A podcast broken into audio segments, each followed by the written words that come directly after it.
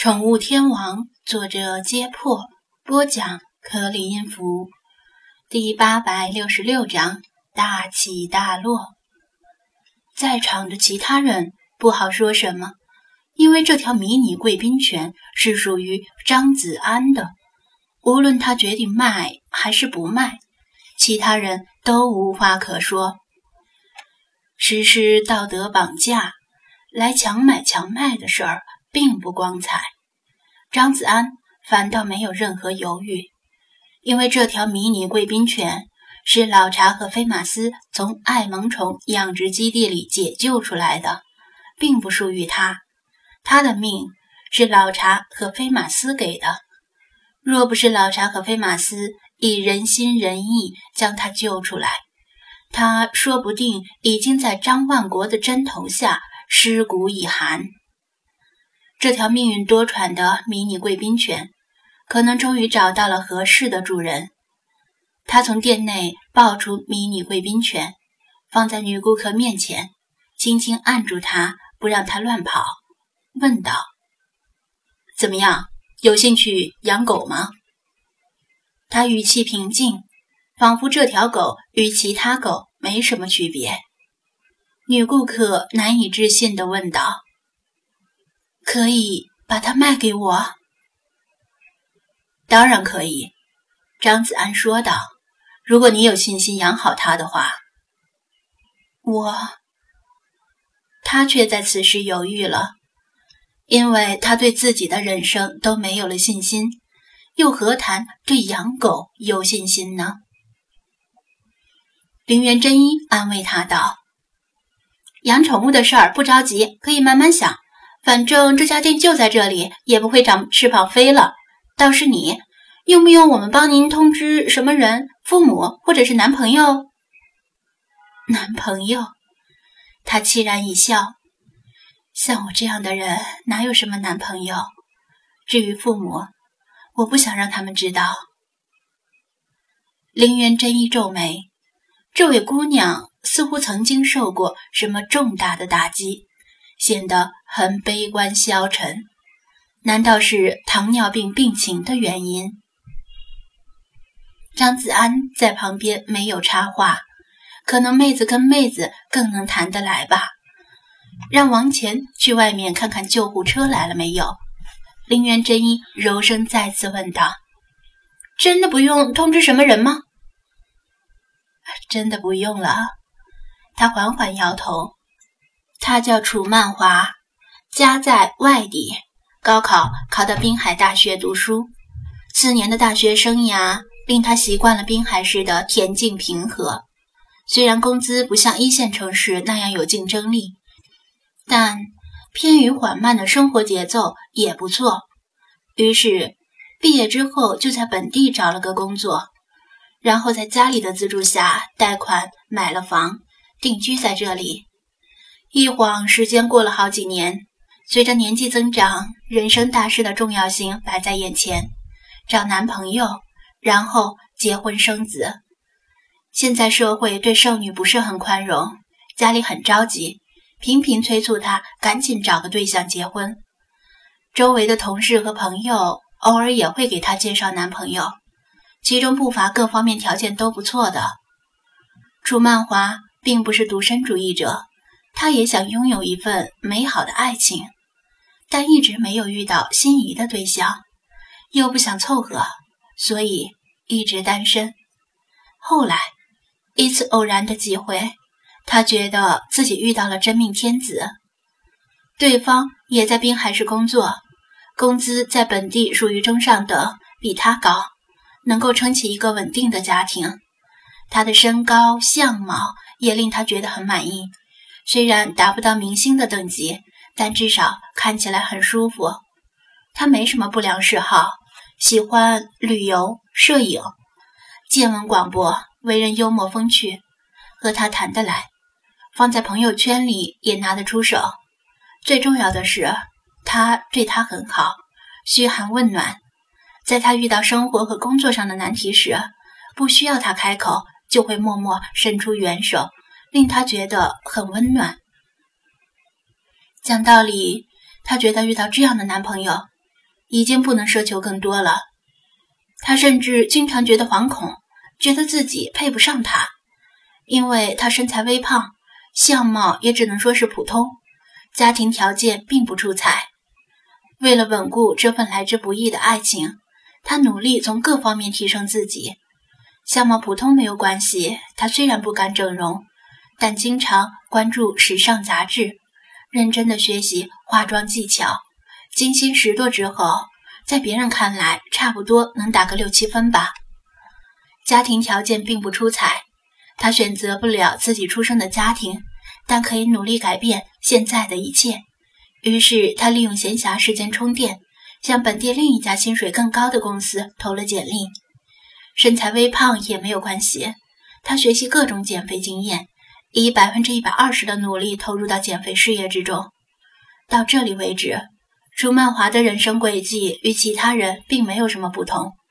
若说有什么不同，那就是他遇到了相伴一生的对象，为此而更加努力而已。好消息接踵而至，他通过了那家公司的笔试和面试。减肥之路似乎异异常轻松，远不如旁人和网上说的那么难。他的身材以肉眼可见的速度消瘦下去。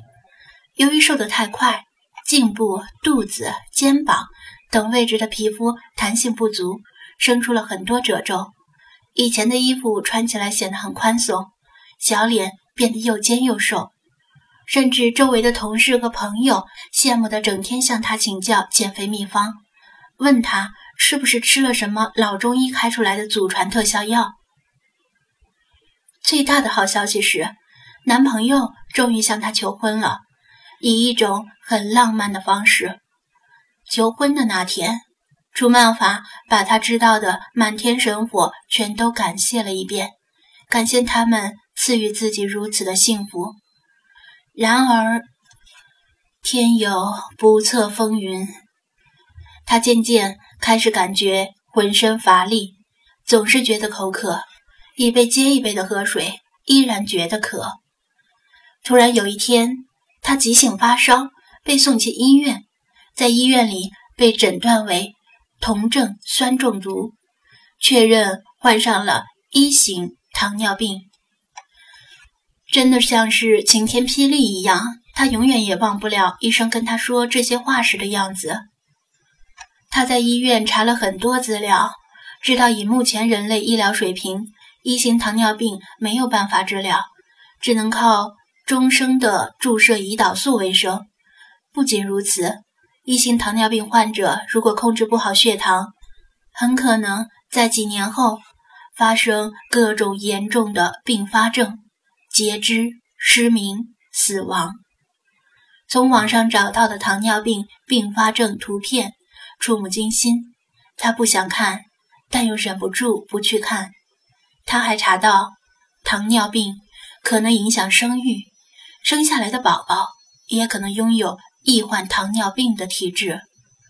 得知这一切之后，他很痛苦，自己年纪轻轻居然患上了这种慢性绝症，未来的路还如何走下去？太不公平了！他已经很努力了，老天爷给予了他祈求的一切，现在又要把他们夺走吗？这件事儿。没有办法瞒过男朋友，楚曼华找了个机会向他如实坦白了。说的时候，他心里保存着希望，认为自己与男朋友的感情能够经得住这样的考验。未来虽然很艰难，但只要两个人携手，没有过不去的难关。生孩子，他也会努力去生的。然而，平时那么疼爱她的男朋友。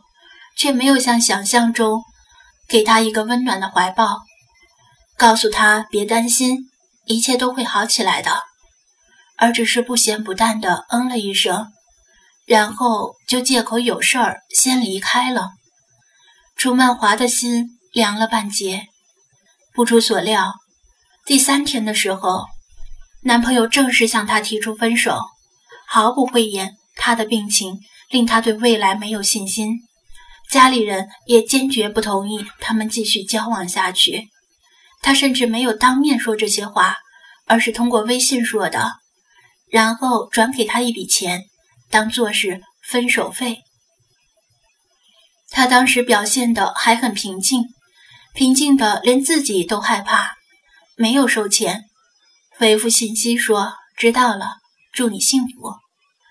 之后他删除了他的好友，以泪洗面，几天几夜的缩在家里没有出门。他痛恨一切，痛恨自己为什么得了这种绝症。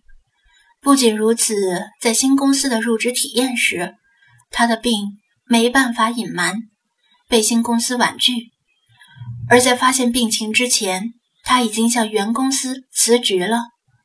他同时失去了事业和爱情，变得像一具行尸走肉，整天望着远方出神，不知自己生活的目标是什么。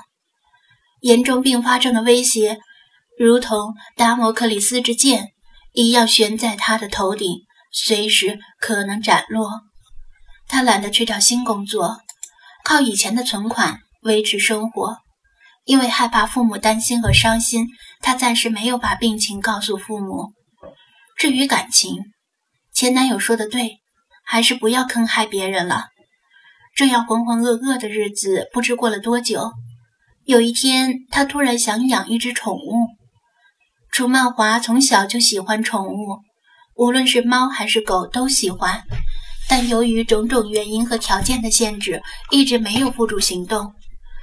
处于云养宠物的状态，他曾经设想过，将来生两个孩子，一男一女，再养两只宠物，一猫一狗，那人生就真的没有遗憾了。